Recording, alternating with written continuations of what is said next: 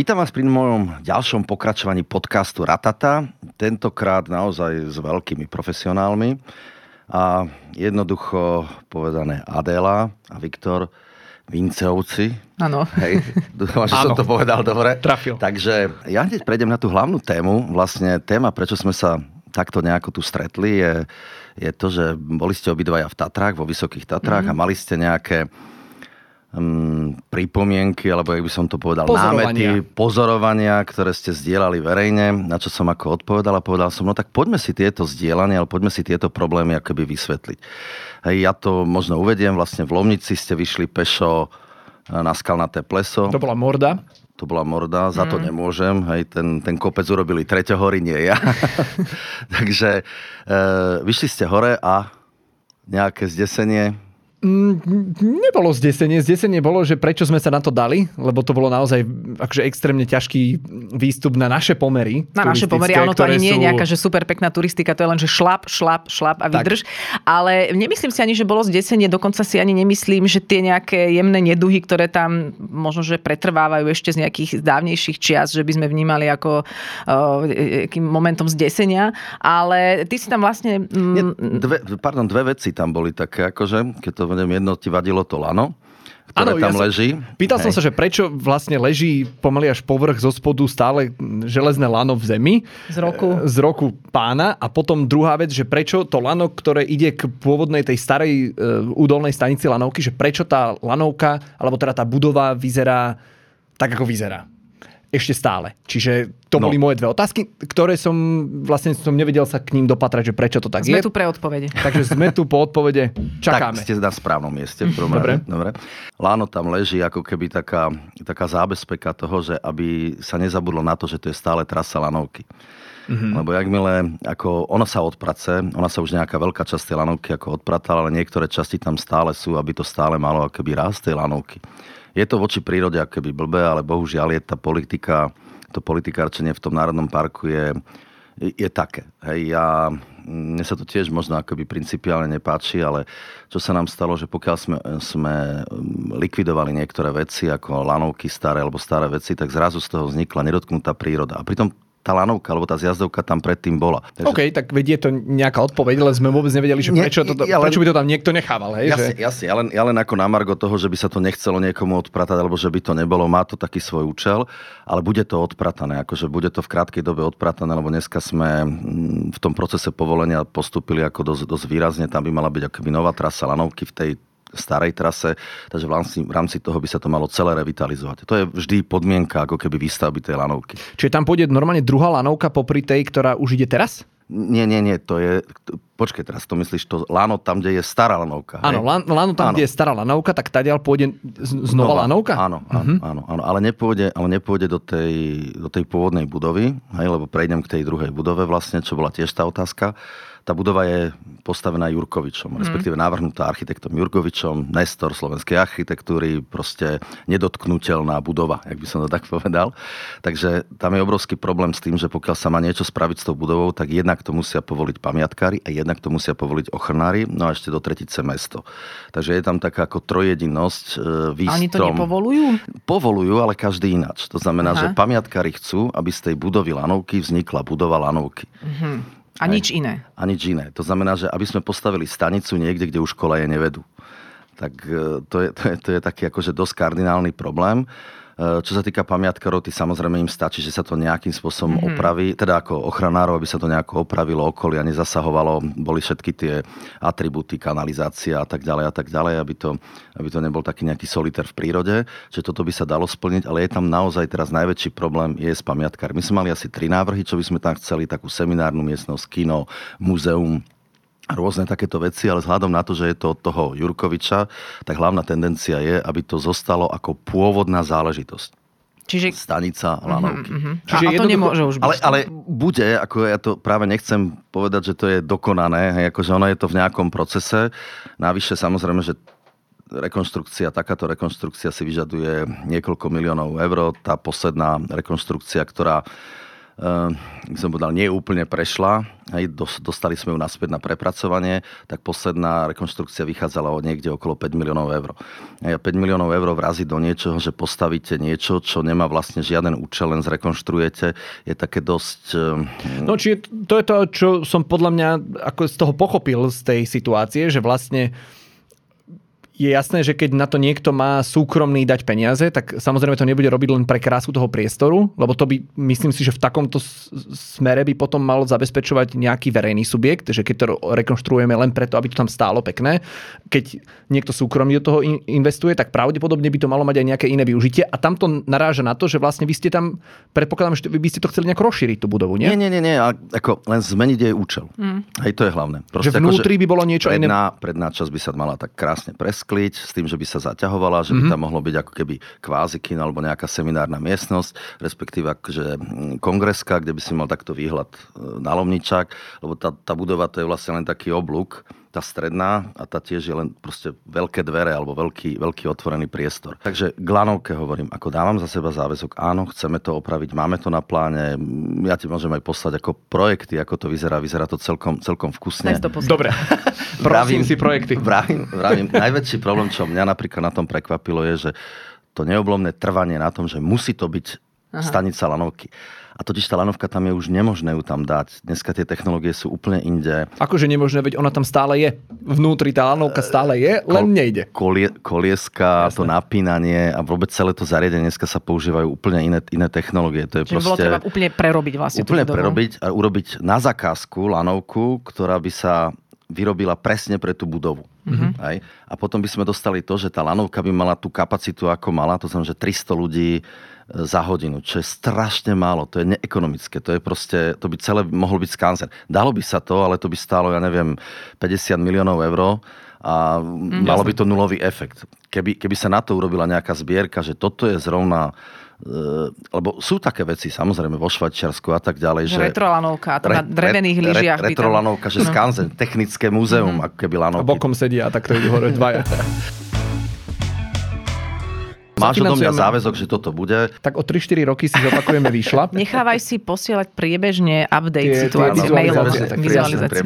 Dobre, ale inak vlastne to lano nám čiastočne pomáhalo, lebo keď už sme boli absolútne vyčerpaní a v polovici, keď nás začali dobiehať nejakí dôchodcovia, keď sme sa akože mentálne rozsypali, tak to lano nás navigovalo, že stále ideme dobre, že sme sa nedezorientovali niekde. Ja som napríklad vedela, že mám ísť hore. Hej, mne to lano nepomohlo nejak zbytočne. Ja som hľadal, že kde ho uvidím. Takže bol to taký akože vodiaci moment. O 3-4 roky, keď nebude. Dobre. Ešte ale musím povedať, ešte jeden moment, lebo tam je ešte aj v tej hornej časti lano a neviem, či ste náhodou nenarazili to, ale to lano je hromozvod.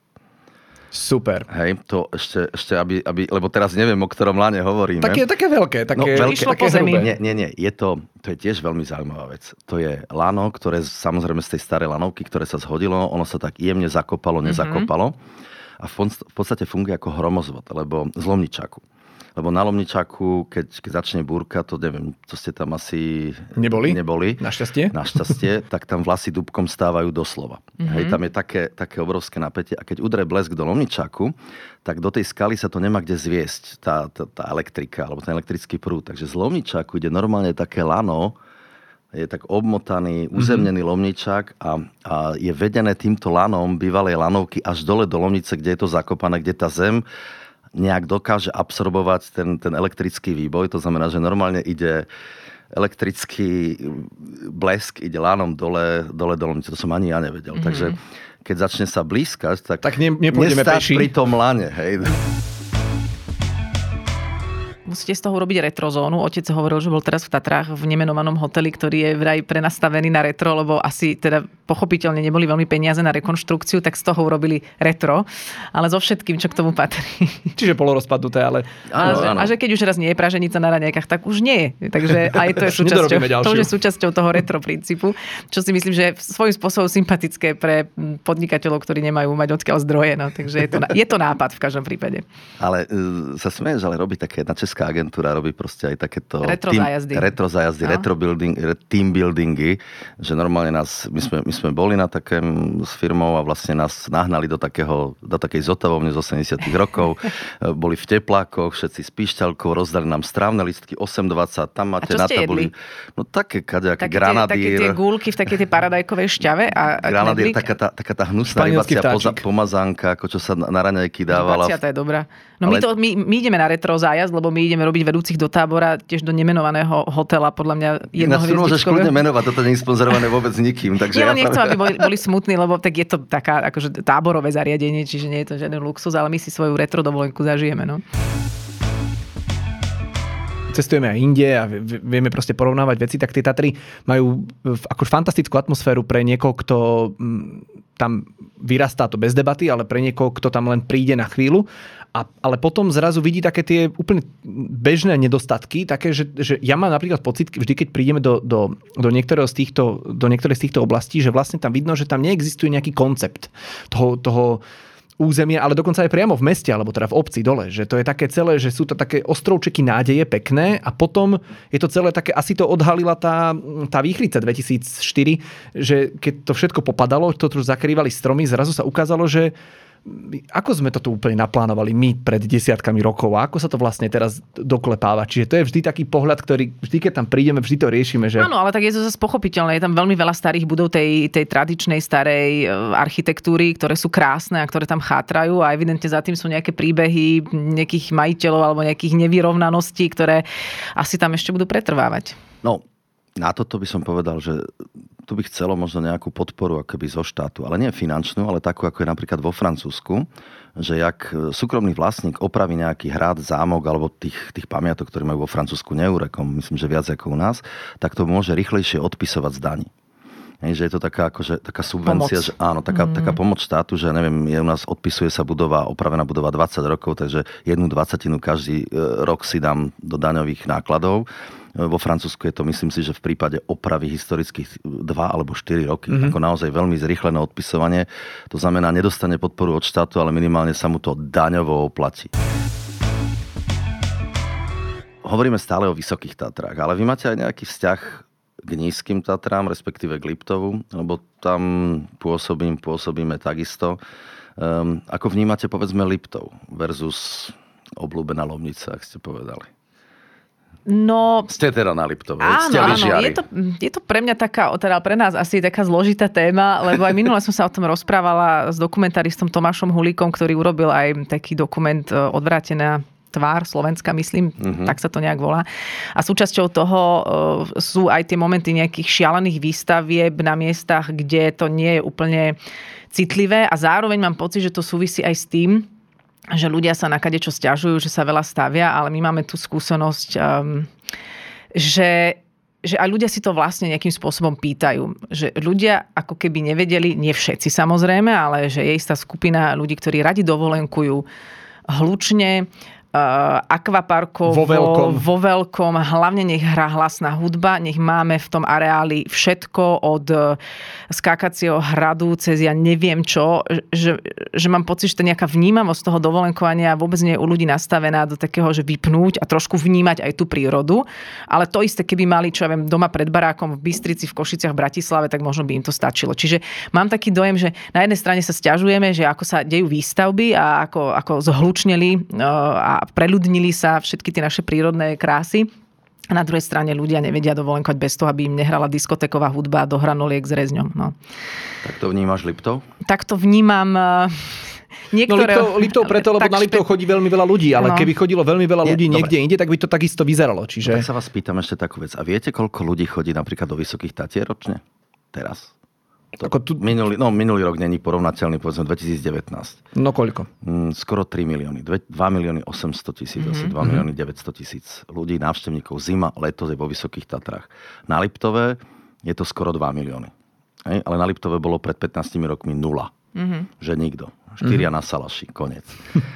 Vo Vysokých Tatrách bolo v roku 88, tuším, alebo 7, to bol najväčší pík, bolo 8 miliónov turistov ročne. Vrátane všetkých tých NDR, Trabantov, Maďarov a neviem akých, to si pamätám, však som tam ako decko vyrastal, takže na záhrade nám stanovali kadetade. Mm-hmm.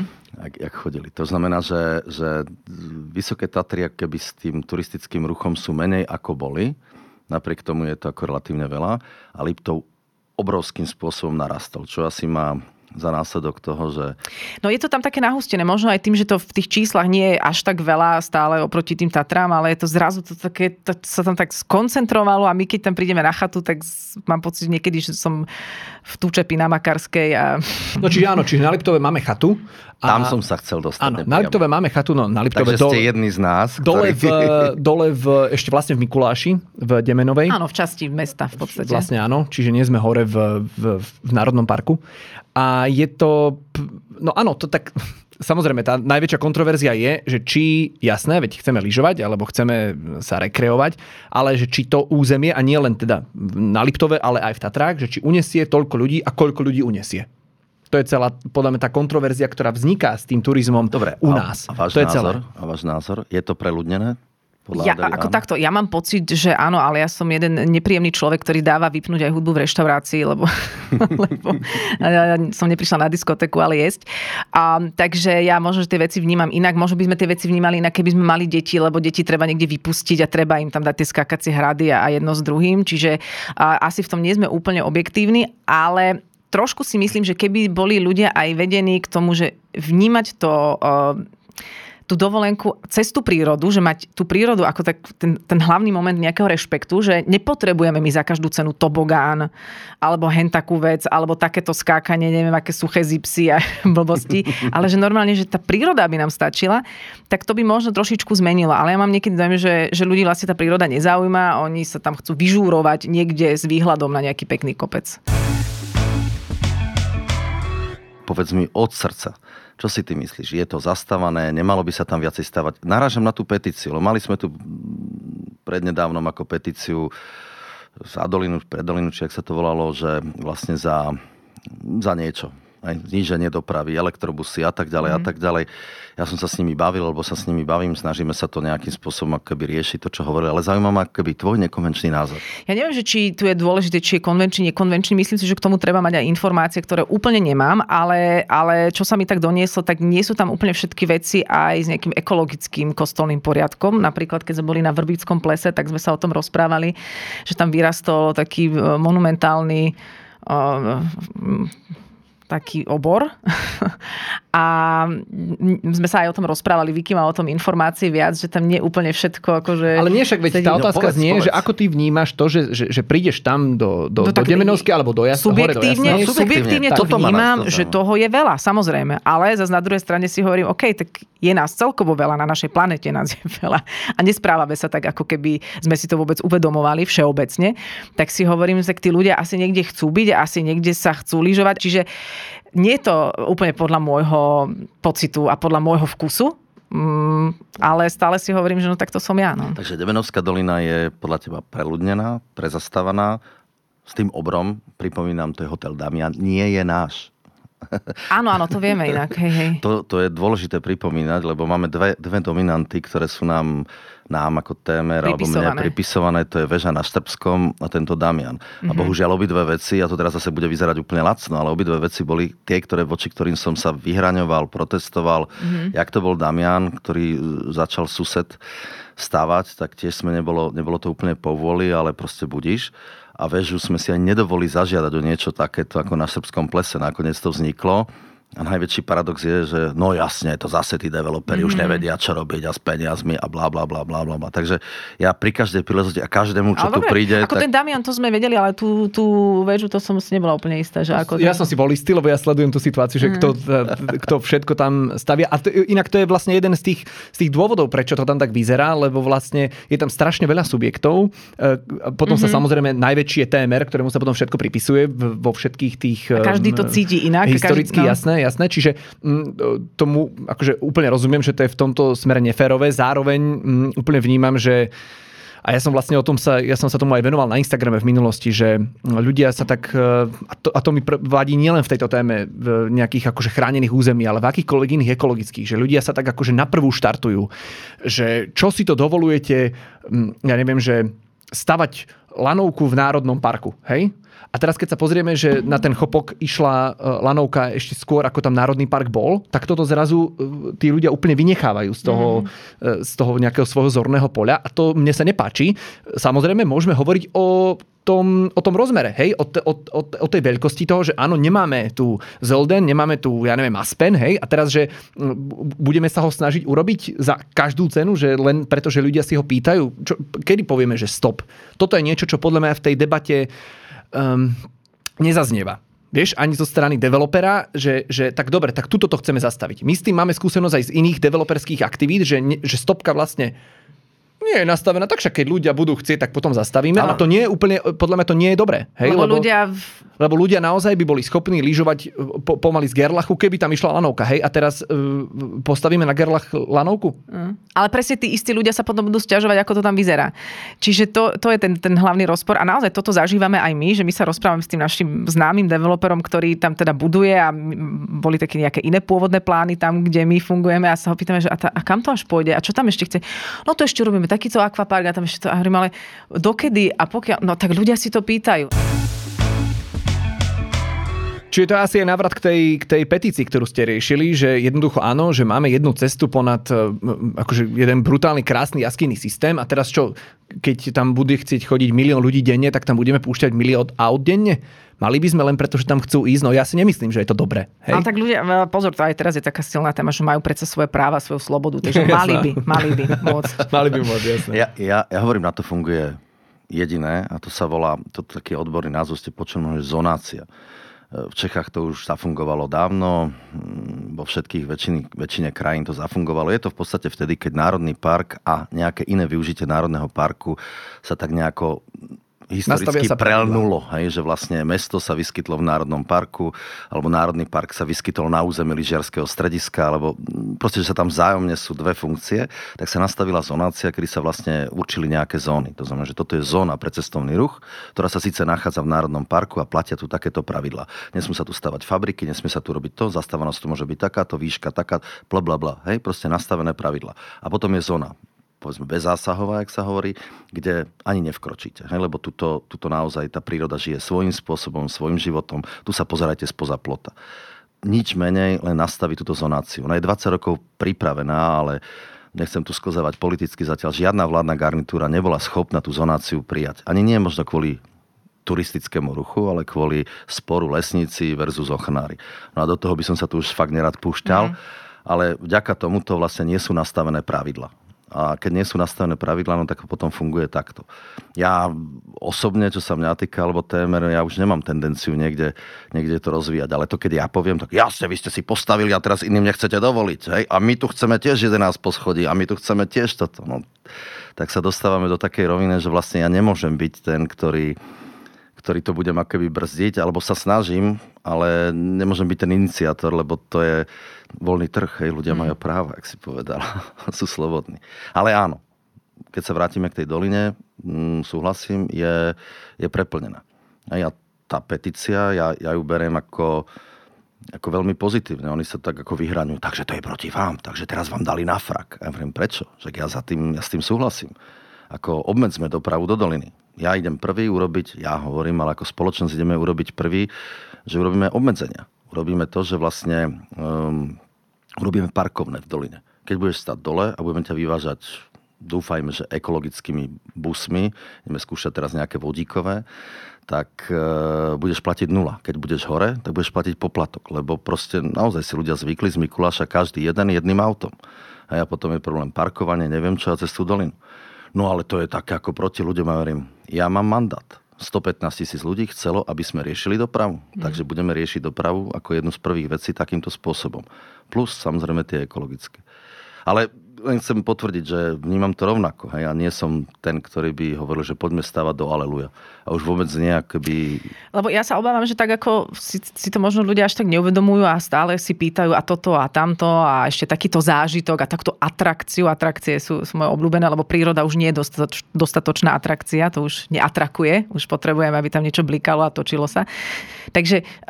že si stále viac pýtajú, ale myslím si, že tak, ako si to úplne neuvedomujú, tak si ani neuvedomia ten moment, keď si zrazu povedia, že tí, čo si to pýtali, že mne sa to už nepáči, už je to priveľa. A zrazu tam nemusia tí ľudia vôbec chodiť, lebo už to bude aj pre nich too much a potom zostanú tí developeri takí, však sme urobili všetko, čo chceli, prečo sem už nechodia? Lebo môžu ísť do Vegas, no. Poviem zase možno takú na druhú stranu taký zážitok, že pokiaľ je nejaké stredisko alebo nejaká atrakcia, kde chodí málo ľudí, tak sa tam málo kto ženie. Jakmile tam je viacej ľudí, tak sa ženú ďalší. Neviem prečo, ale je to vážne. Proste keď urobíš na vleku, to viem. Proste stredisko, kde dáte vlek, kde bude 5 ľudí, tak tam nikto nechodí, lebo je tam 5 ľudí. Fakt? To keď tam bude 2000 ľudí, tak tam všetci chodia, lebo je to dobre, lebo tam... Všetci chodia. Hej, to je taký, ako tí ľudia sú magnet sami na seba. Uh-huh. A hlavne ako pri tých vlekoch som si to všimol, že to funguje úžasným spôsobom. Takže... Ale zase ešte, keď sa vrátim k tým faktom a počtom, tak keď sa bavím dneska o Jasnej, tak Jasnú navštíví v lete, v zime, ale prevažne v zime, 700,000 ľudí. Hej, čiže to je tiež na argument toho, no 700,000 ľudí tam chce ísť. Takže keď zavriem dolinu a poviem, nie, nech sa páči, choďte všetci do Rakúska, tak pôjdu do Rakúska aj so svojou DPH, no jasné, ktorú odvedú tam. To tiež není úplne, zase by som povedal, košer, že presne, treba nastaviť pravidlá, treba povedať túto, potiaľto, toľkoto, nie viac. Hej? A toto je vaše pieskovisko, kde sa môžete vyšantiť. Tiež povedzme v nejakých pravidlách, ktoré musia platiť, aby tam nevrieskala hudba, aby neboli ohňostroje a neviem čo už sú dneska platné pravidlá, ktoré tiež sa často nedodržiavajú. Ale my chápeme aj ten rozpor, lebo ja napríklad chápem aj to, veď aj tí naši známi kamaráti, čo sú teda developeri tam v tom prostredí, tak pre nich je to, a oni to naozaj robia tak zo srdca a oni sa tešia z každej ďalšej veci, ktorá tých ľudí tam, ktorú postavia a robia to akože aj s vkusom, nie je to gíčové a samozrejme pre nich je to zárobková činnosť, čiže ja rozumiem aj tomu rozporu, že áno, keď ti zrazu všetci opustia tam ten priestor, no tak ani tomu štátu to neprospeje, nikomu to neprospeje, čiže naozaj nájsť ten balans toho, aby všetci nejakým spôsobom boli spokojní. No. A to je náročné. S tým odpadom, čo som počul vlastne v Himalajách, každý horolezec musí zniesť 7 kg odpadu. Mi hovoril Peťo Hamor, že vlastne keď výjdu horolezci hore, tak musia akoby, nie že musia, oni to majú také, ani nie že povinne, ale každý, jak Mount Everest a vlastne tie 8000-ovky už sú dneska strašne zanesené odpadom, tak každý okrem toho, že si odnese svoje, tak ešte plus by mal 7 kg po tých predchodcov odniesť.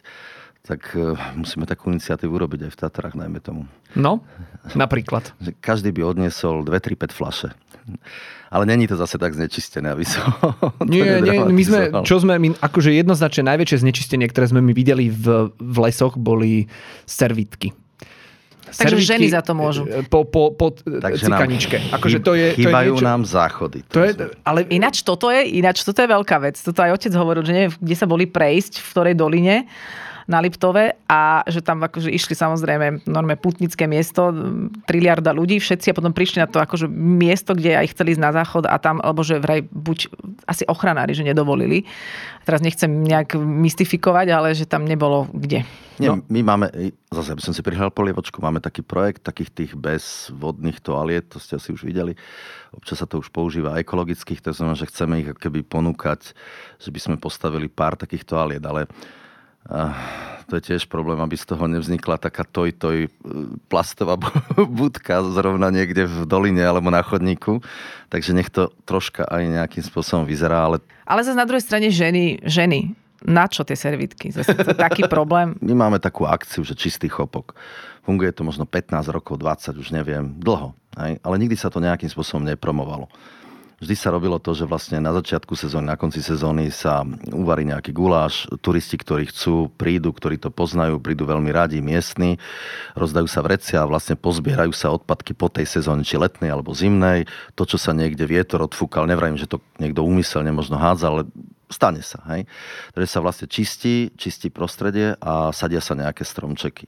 A robí sa to 20 rokov, 15 rokov. A práve na Facebooku zase mne nadávali, no čo tam nesadíte tie stromčeky, vy ste to všetko len vyrúbali. A ja to sa ma tak akože dotklo a som urobil, minulý rok sme išli sadiť teda tie stromčeky a sme sa strašne nafotili okolo toho. A dali sme to na Facebook, jak teda sadíme, no konečne teda robíte niečo pre tú prírodu. A toto mňa štve, že proste pokiaľ to človek nezdieľa na tom Facebooku, aj, kde sme sa ako stretli. Tak proste jak keby nič nerobil.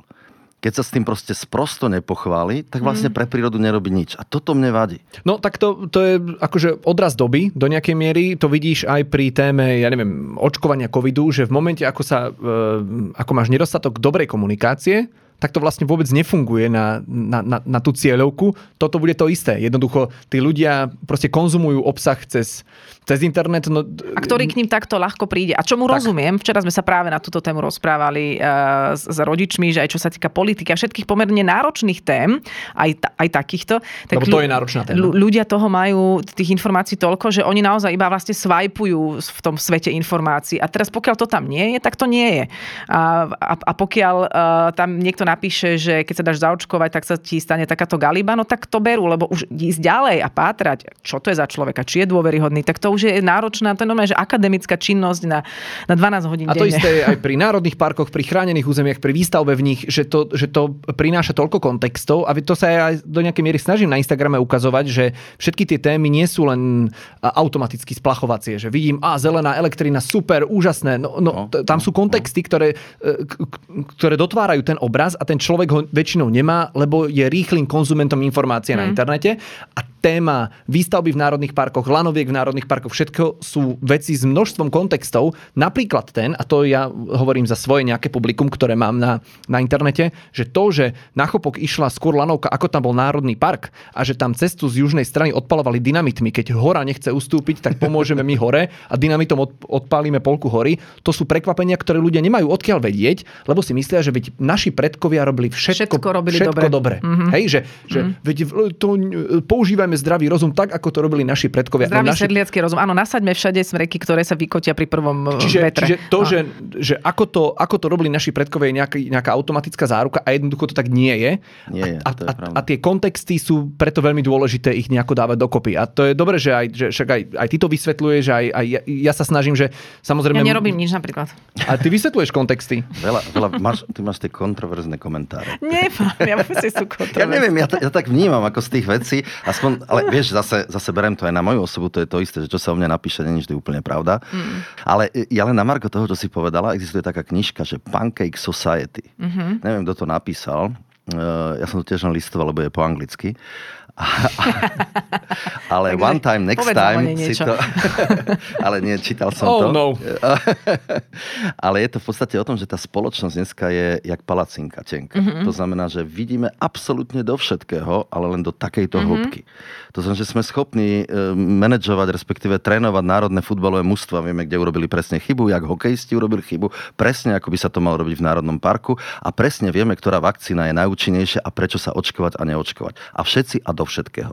A to je proste dneska choroba spoločnosti ako takej, civilizačnej. To není len na Slovensku. Na Slovensku si myslím, že je to ešte úplne extra. Tam je to takýto pancake obrovský a takto tenučky. No a preto aj keď sa ma napríklad pýtaš na nejaký môj názor, tak ja vlastne ani k veľa témam mám nejaký pocit, ako som povedala, napríklad z toho, ako ľudia dovolenkujú, ale je to opäť veľmi subjektívne, veľmi také akože povyberané z toho celku, ale naozaj ja tak strašne málo vidím do všetkých tých súvislostí, že ja potom sa pýtam Viktora, lebo on má ten pancake taký hrubší trošku. Áno, a ja aj ten nie je veľmi hrubý. A to je z toho cesta, z tej pohankovej múky máš ty. Áno, ten je hrubší. No, pohanka trošku smrdí, ale zvolil by som si takú akože nejakú celozornú múku radšej. Ale je to presne o tom, že je úplne v pohode a v dnešnej dobe je to podľa mňa relatívne ťažké, že proste na niektoré veci nemám názor. Neviem o tom niečo, kľudne poviem, že nemám na to názor. Tie sociálne siete ponúkajú veľmi rýchle a jednoduché skratky, že každý má názor na všetko a proste to nie je nevyhnutné a ja si nemyslím, že je to aj správne, lebo človek nemôže mať vo všetkých témach všetky kontexty, ktoré potrebuje na nejaké kvalifikované rozhodnutie alebo kvalifikované utvorenie si toho názoru. Takže ja kým som napríklad fakt, že sa do toho nepúšťal, sú stále aj dokonca ekologické oblasti, ktorým vôbec nerozumiem. A preto do nich nejdem, lebo hovorím, že áno, mohol by som si urobiť názor, teraz poviem, že rýchly, že zatvorme jadrovú elektráreň, lebo je tam jadrový odpad a nastavujeme všetky veterné. Hej? Teraz poviem príklad, lebo veď vietor. No a čo keď nebude fúkať vietor? Odkiaľ bude mať elektrínu? A podobne, hej, že sú to jednoduché skratky, ale ja o nich veľa neviem, takže akože som rezervovaný, lebo potom to prináša také absurdity, že naozaj, že zavríme všetky národné parky, ale lyžovať budeme potom kde? Veď moje pomaly ľudské právo je, aby som lyžoval v našich kopcoch. Hej, že to sú proste veci, ktoré... Ako naši predkovia na drevených lyžiach. Čiže to sú veci, ktoré... Ale možno, že aj rozdiel v tom, že... Prináša. Áno, aj rozdiel aj v tom, že jedna vec je názor, jedna vec je pocit. Že z mnohých vecí mám nejaký pocit, ale som si vedomá, že je to len môj pocit. Hej, tak ako mám pocit z toho preplnenia, preľudnenia, ale je to môj pocit a hovorím si, OK, toto ešte nie je ale názor, lebo názor znamená, že som si dala dokopy tie 4 fakty z tých 3000, ktoré sa mi chcelo nájsť a toho som si utvorila názor. A to už je problém, lebo mať pocit je legitímne, ale netreba ho prezentovať akože takto to je. Dobre, takže statier ste odišli s pocitom, nie s názorom, aspoň ty. Áno, s pocitom, hej. S pocitom, lebo názor si už vyžaduje zhrubnutý pancake trošku. Ty si podporila nejako jedného mladého muža, ktorý išiel teraz taký ten hit, áno, Cesta hrdinov SMP, 700 kilometrov krížom, krážom po horách slovenských. Čo to tu ako napadlo? Čo to je? Vy sa na to nechystáte náhodou? Nie. Jak sa volá to? Santiago del Compostela. Akože takto, to je Viktor Porúbsky, ktorý mňa oslovili zo Združenia svalových dystrofikov na Slovensku s tým, že tento chlapec ide, pretože jeho otec zomrel na toto ochorenie niekoľko rokov dozadu a on chcel na to upozorniť nejakým spôsobom. Že vieš čo, ide on teraz na devíne, ide štartovať celú túto trať, že príď tam. A to je presne to zviditeľnenie, že to, ja som prešla s ním presne 700 metrov a nafotila som to na Instagram s tým vedomím, aby ľudia vedeli. Aby vedeli, že takéto ochorenie je, aby vedeli, prečo to chlapec robí a aby keď ho stretnú, aby mu pomohli a aby popri tom posielali SMS-ky a svalových dystrofikov podporili. Takže tam ja vidím význam v tom, prečo niečo akože ukázať a na niečo upriamiť pozornosť. Mňa to prekvapilo preto, lebo o svalovej dystrofii viem, že existuje, ale nevedel som, že existuje cez hrdinov SMP 700 km cez slovenské hory. To som nevedel. Fakt? No fakt nie. To sme aj my vedeli, napriek tomu, že nikdy na ňu nepôjdeme. Nikdy. Áno, to som aj ja vedela. Ja som vedel vždy ako také nejaké výsečky, viem, že na Čertovici cesta hrdinov, ja som myslím, že to tam je nejaký akože červený chodník, vytrasovaný 2 kilometre, ale že to je cez celé Slovensko krížom cez všetky hory. Len na margo toho, čo si povedala, že keď sa to teraz ako strašne spopularizuje, bude tá, jak sa to Santiago, tá púť. A urobíme tú 700-kilometrovú púť po všetkých tých horách, tak len chcem upozorniť, idú naozaj cez prísne chránené oblasti a pokiaľ nám tu pôjde púť cez celé Slovensko 700 kilometrov, tak to môže byť ako dosť problém. Ale myslím si, že tam niektoré tie rodiny, čo berú v tých baťohoch tie ročné deti, takže že sa na toto nedajú, lebo to pojú fakt pol roka. To je naozaj, aj myslím, že tento Viktor ide nejakých 20-30 kilometrov denne. No. Takže to asi nehrozí, že by to bolo až také atraktívne. Dobre, tak mňa si upozoril na to, že je cesta hrdinov SMP a zbytok národa na to, že je svalová dystrofia. Mali ste nejaký kontakt? Boli sme dávno, sme videli, s Erikom Balážom. Dávno s Erikom Balážom sme boli v Tichej, v Kôprovej, v Tichej. A videli sme medveďa a hovoríme, že tak Erik, čo keby sme išli? Bližšie. Nie, že ďalej. Poďme. Nie, však počkáme, kým príde bližšie. Tak videli sme ho na pár metrov, ale cez taký jarok. Ale nebali sme sa zatiaľ, tak to bolo. Nevšimol si nás, no tak... Asi by nás ani nespoznal, mám pocit. Nie. Odfotili by sme sa s ním ako dobrí turisti v Tatrách, keď sme zažili, že fakt ľudia sa s najdivočejšími zvieratami fotia, keď ich zbadajú, čo je absurdné. A to podľa mňa do nejakej miery definuje aj to, o čom sa ostatnom bavíme, že proste mnohým ľuďom nevadí, lomeno nedochádza. Že vidím, že toto je už niekde za hranicou nejakého môjho správania a možno citlivosti k okoliu a podobne a tým pádom to berú ako takú splachovaciu svoju zábavu, aktivitu, že tu mi nevadí, že tu je fakt vyrastený tobogán, aj keď teda môže byť na ústupe a podobne. Čiže ja si myslím, že to vlastne celé to vlastne pramení z nás. To, ako sa sťažujeme na to, že ako to niekde vyzerá, tak to vo finále to stále do nejakej miery zrkadlí naše priority, naše správanie nás samých. No dobre, a teraz si mi ako troška dal taký námet, že ako s tým medveďom? Keď tam zbadáš toho medveďa, tento ti hovoril Erik Balážs, zostan, kým príde. Nie, no, nenarúšaš tak, jeho zónu? Určite do nejakej miery áno, ale to je to, že opäť o nejakom balance, že vieme, že tu sme na chodníku. Toto je chodník, ty si chod do lesa. To je chodník a jasné, človek, ktorý ide do takýchto chránených území, musí počítať s tým, že sa toto môže stať. Teraz boli nejaké nešťastné udalosti, najmä v poslednom období, ale to je príroda, akože my vstupujeme k ním, oni nevstupujú k nám, hej, že my sme u nich na návšteve v tomto konkrétnom... Otvárame ťažkú tému, mal som túto náčelníka mestskej polície z Vysokých Tatier, ten to definoval asi v štýle, že niekedy zazreli medveďa raz za rok v službe a teraz majú pocit, že za chvíľu už budú dvaja slúžiť ešte s tretím medveďom pomaly. Veď práve, to je to, že, a to je vlastne návrat k tomu, čo sme hovorili pred chvíľou, že ja problematike medveďov vôbec nerozumiem. Tak ju nechajme tak. Ako ja sa celkom orientujem, ale nemusíme sa o tom baviť. No tak po latinsky medveď hnedý. On je nejaký ars... No, čiže arsus, tam nie? Môžeme skončiť. Bufo, a to je bufo. Ale to je žaba. Ja si myslím, že som nepovedala že úplnú blbosť. Medveď je teraz, priznajme, politická téma. Aj Budaj sa s medveďom vyfotil. Teda len koláž. Bolo to veľmi humorné. Som videl dokonca takú túto, tam bol Putin na medveďovi, Vinetu... Na Putinovi. Internety si poradia. A Budaj sa objímal s medveďom, tak tiež by som chcel takú fotku. S Budajom? Áno. Sa objímať. A čo sa dá podľa mňa? No, neviem, či skôr s medveďom sa neobjímem, jak s Budajom. Očkovať, neočkovať. Hej, mňa vyzvali tiež, akože, že by som sa mal k tomu obec podnikateľov nejakým spôsobom vyjadriť a mal by som povedať nejak názor. Očakáva sa, že poviem názor, že treba očkovať a budem nejakým spôsobom podporovať tú pozitívnu náladu na očkovanie. Tak sa vás chcem spýtať, lebo vlastne vy ste tiež prekonali COVID, ja som takisto prekonal COVID, máme s tým nejaké skúsenosti, každý nejaké. Tak skúste mi povedať k tomu, očkovať, neočkovať, COVID, áno, nie, čo to je, čo ideme s tým robiť? No to je na ďalšiu hodinu podľa mňa. A ešte s ďalšími a s ľuďmi, ktorí sú minimálne infektológovia, ale dobre, ja mám tú osobnú... Iba pocit, nie názor, hej. Ja mám tú osobnú skúsenosť, že som nakazila obidvoch mojich rodičov v pocite, že však veď o čo ide. A s tým, že otec skončil v nemocnici a mama povedala, že už toto v živote nechce zažiť. Takže to je moja osobná skúsenosť. A zároveň ja som sa dala očkovať nie preto, lebo tu všetci veľmi radi ľudia hovoria...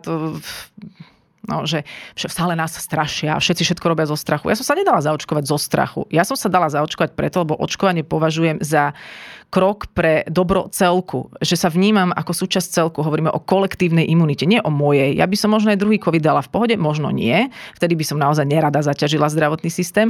Ale očkovanie je vecou spoločného rozhodnutia, nie toho, ako to ja cítim a čo moje telo. A ja mám silnú imunitu, ja otužujem, dávam si šumivý celaskon, čo je samozrejme nezmysel v súvislosti s covidom. A ja som to robila preto, lebo stále počúvam, museli sme zavrieť reštiku, museli sme zavrieť hotel, nemôžem striehať svojich klientov, padáme na hubu, určite, akože hlavne tie ekonomické, spoločenské kontexty, kultúrne, preboha, padajú na hubu. A ja som si povedala, čo ja môžem preto urobiť je, aby som bola súčasťou toho celku, ktorý nebude ďalej ohrozovať ten celok.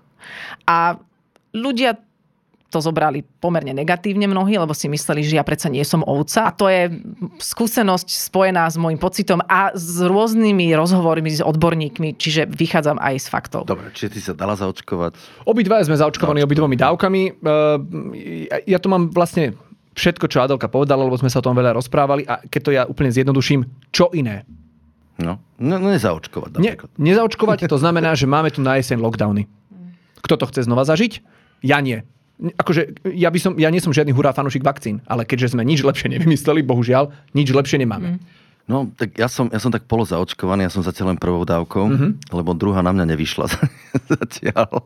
Nebolo nejak času, ale chcem sa teda dať zaočkovať, akože som sa tak rozhodol, že asi to bude dobré, ale nemôžno z takých celospoločenských týchto, lebo si myslím, že ten lockdown vôbec nezáleží od toho, ako sme zaočkovaní. Že to je také viac politické rozhodnutie, bohužiaľ. Čakala, v Británii sa to ukazuje, že to závisí, tam sú zaočkovaných koľko? V kategórii 50+ ľudí vlastne akoby rizikové skupiny, majú zaočkovaných 95% populácie. To je neuveriteľné. Čiže oni si tam normálne fungujú. To je v Británii, len ja hovorím, že tu na či bude lockdown, ale nebude lockdown, bude politické rozhodnutie. A to sa nepúšťalo, to je ďalšia hodina. Jasné. Ale vždy je to politické rozhodnutie, lebo o tom hovoria politici, ale vychádzajú z nejakých dát. Keby sme mali 80% ľudí zaočkovaných, lockdown nebude, lebo ho nebude treba. Prečo by si to robili, aby sa znepopularizovávali sami? Alebo aby ešte si zničili ekonomiku ešte viac. No, čiže ako, zase myslím, že tiež by som za tým nehľadala nejakú zase úplnú koubojku. Tak ja poviem jednu story, hej, z minulej zimy. Minulú zimu ako lyžiarske strediska sme sa teda pripravovali vrátane nášho predsedu parlamentu Borisa Kolára, ktorý má takisto lyžiarske stredisko. Sme a potom to konzultovali. Na deň. Áno. Všetci sme boli pripravení, zasnežovali sme, urobili sme tie momky, odberné strediska, kontroly, neviem čo, aplikáciu na to, sme kontroly. Bolo do toho vrazené niekoľko miliónov eur. Fakt, reálne. Boli nastavené nejaké pravidlá, ja si myslím, že najprísnejšie v Európe, lebo ja neviem, či sme nejaké rúška rozdávali, či čo sa to tie bufky. Proste všetko bolo nastavené a zrazu proste prišiel sex zo dňa na deň, lebo o 5. na Silvestra sa rozhodli, že to proste zatvoria. Ano. Dôvod? Bol Boris. Hej, lebo proste jednoducho Boris si politicky akože vymohol, že môže mať otvorené strediska a ten hnev národa hovoril, no jak to, že ten papaláš môže mať o to si on urobil sám pre seba. Takže to rozhodnutie o zatvorení strediska vnímam čisto politické, aby v odzovkách Boris alebo vládna koalícia nestratila nejaké body.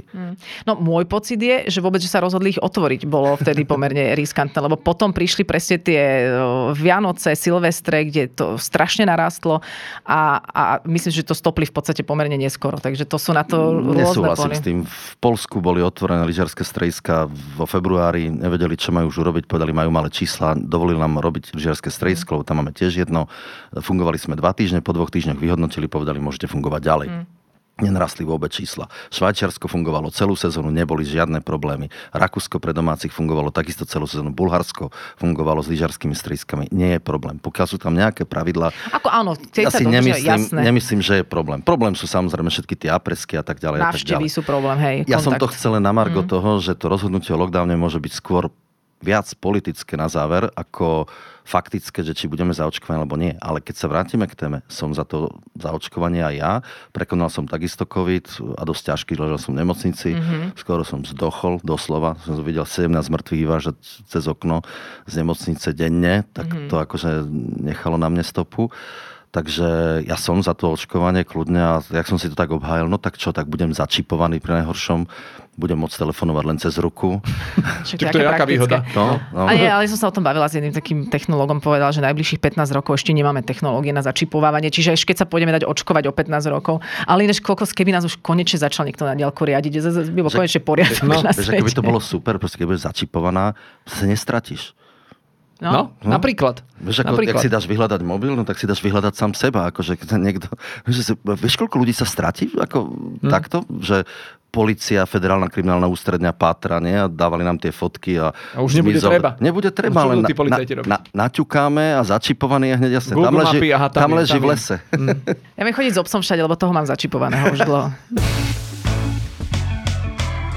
Obaja sa tiež okrem teda moderovania a novinárčiny, alebo ak by som to nazval, takéhoto showbiznisu všeobecne, venujete ešte aj divadlu? No to sa už teda dlho nevenujeme, no. No, a o tomto by som troška chcel. Ty máš k tomu asi bližšie, je to také rodinné divadlo, nie?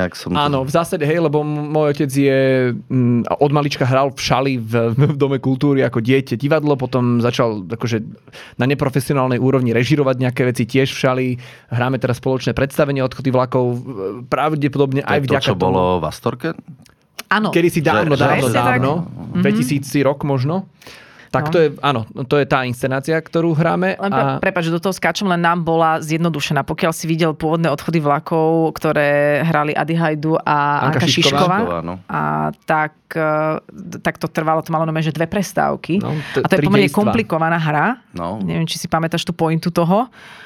že to je vlastne o hercoch, ktorí hrajú predstavenie. Čiže ty musíš ako divák si byť vždy vedomý, že kedy oni hrajú, že hrajú predstavenie a kedy je to naozaj o nich a ty sa pozeráš naozaj na to tvoje predstavenie. Takže je to dosť komplikovaná hra a nám to bolo skrátené na hodinu 15. Otec nás na toto nahovoril, že či by sme teda nechceli skúsiť, keďže to je vyslovene, že inscenácia pre dvoch hercov, muža ženu, takže vyskúšali sme a hráme občas po Slovensku v rámci takej našej zábavky. Potulné, hej? Normálne to, potulné, jasné, normálne sme nemáte, boli. Nemáte svoju. Nemáme vlastnú scénu, nie, zatiaľ nie, teda neprišli žiadne ponuky. Keď nám postavíš nejakú tam. Ale nie v Národnom parku. Ja.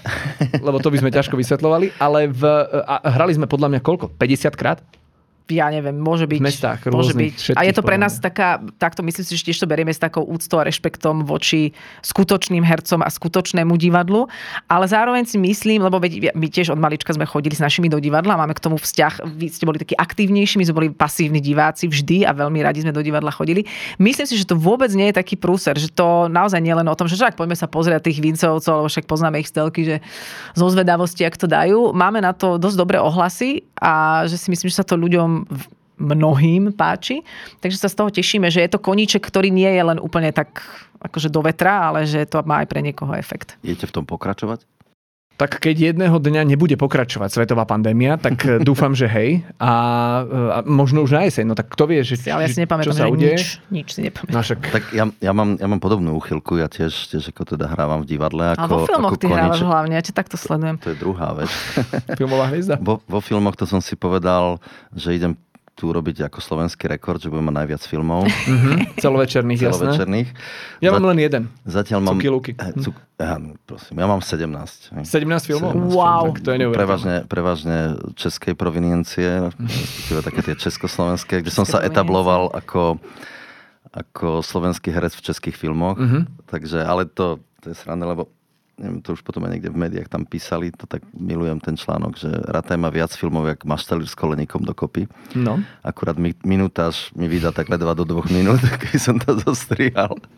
Ale to je už história nepýta. Ale film zahrá hocikto. Ale divadlo, preto som na to prišiel, lebo ja som takisto niečo podobné, ochotnícky som riešil divadla od malička. S Marcelom Forgáčom som hrával ako na strednej škole a kade tade. Akurát som nemal odvahu ísť na VŠMU. Tak som išiel na veľmi príbuzný odbor, elektrotechnickú fakultu. Jasné.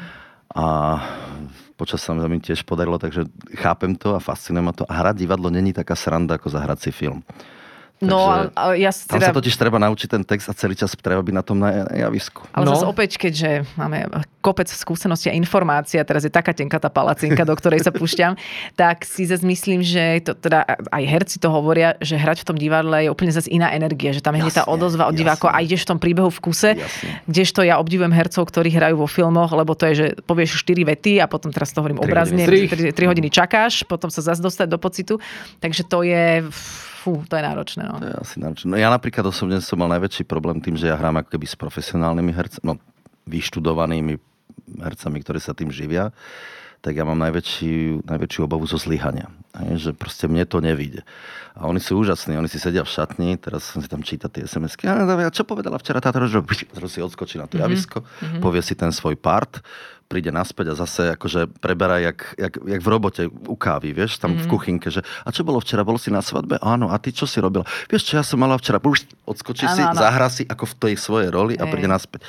A ja tam v strese pozerám, že či náhodou, ako a to už nejde. Čo hráš? Aké divadlo? Lakomika. V Lakomike hráš v čom? English. Fakt? No, tých Muff Story. Počala, ale koho? Mafiána. Bombón. Aha, ja som to videla veľmi dávno. No to si musíme ísť pozrieť. Počkej, ale to nie je tá prvá časť, čo hral Sklár.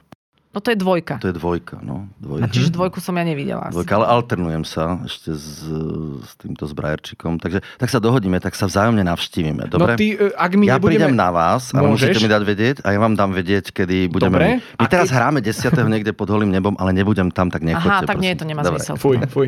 Ale keď my náhodou nebudeme hrať, lebo sa nebude dať hrať, tak ja ťa môžem pozvať ešte napríklad aj na novú scénu, kde účinkujem. Hej, to viem, áno, som počul, aj spievaš. No, veď toto. To ja nerobím. Veď toto. No, neviem úplne, ako sa to stalo, ale teda Jano Ďurovčík mi veril. Takže voda a krv nad vodou. Pozývam ťa niekedy na jeseň, ak budeme hrať. Toto som počul. Takže dobre, tak sa budeme vzájomne sa ponavštevujeme a podporujeme sa. Áno, ale ináč ja som to videla a Viki je tam naozaj dobrý, že to nie je také opäť len, že však poďme túto vyskúšať chlapca z telky, takže naozaj to stojí za to vidieť. No, tak vidíte, čo sa všetko v nás skrýva, nie? No. Ja napríklad spev by som nedal, teda keď už sa o tom bavíme. A ešte druhú vec, čo by som nedal, čo som si vyskúšal, je dubbing. Mm-hmm. Ako z týchto, povedzme, hereckých povolaní. Viete, aké je to ťažké teda? Ja som dabovala. Čo si dabovala? Ja som v autíčkach dabovala reportérku, ktorá sa hlási s pretekov autíčiek. A čo si povedala? No neviem, jestli to už nepamätám. Ale potom koľko si mala tých slučiek? Lebo pre mňa je to, ako to je nepredstaviteľné. Čítať ten text, pozerať sa na ten obraz, vzžiť sa do toho a trafiť sa do tej slučky. A ešte takto v takomto časovom strese. Tak to sú pre nás také zážitky skôr, lebo ešte keď som robila vo Fanku, tak tam sa robili mnohé tie dabingy a náhodou som išla okolo, tak sa mi prihodilo pár úloh, že som aj v Hľada sa Nemo, myslím, že dabovala dceru nejakého zubára. Nie, som dabovala tú asistentku zubára. Dárla, strýko ťa čaká, to som povedala. A takto sa podarilo napríklad aj Saifovi, keď išiel na záchod, tak ho stiahli do štúdia, aby daboval Krtka a povedal, aký je dnes krásny deň. Takže máme mnohé takéto highlighty herecké. Takže pozdravujem vás, toto bol môj podcast Ratata. Bum. Tentokrát s manželmi Vincovými. Dúfam, že som to povedal dobre. Výborne, ďakujem teda úžasným profesionálom a teším sa na ďalšie pokračovanie. My ďakujeme.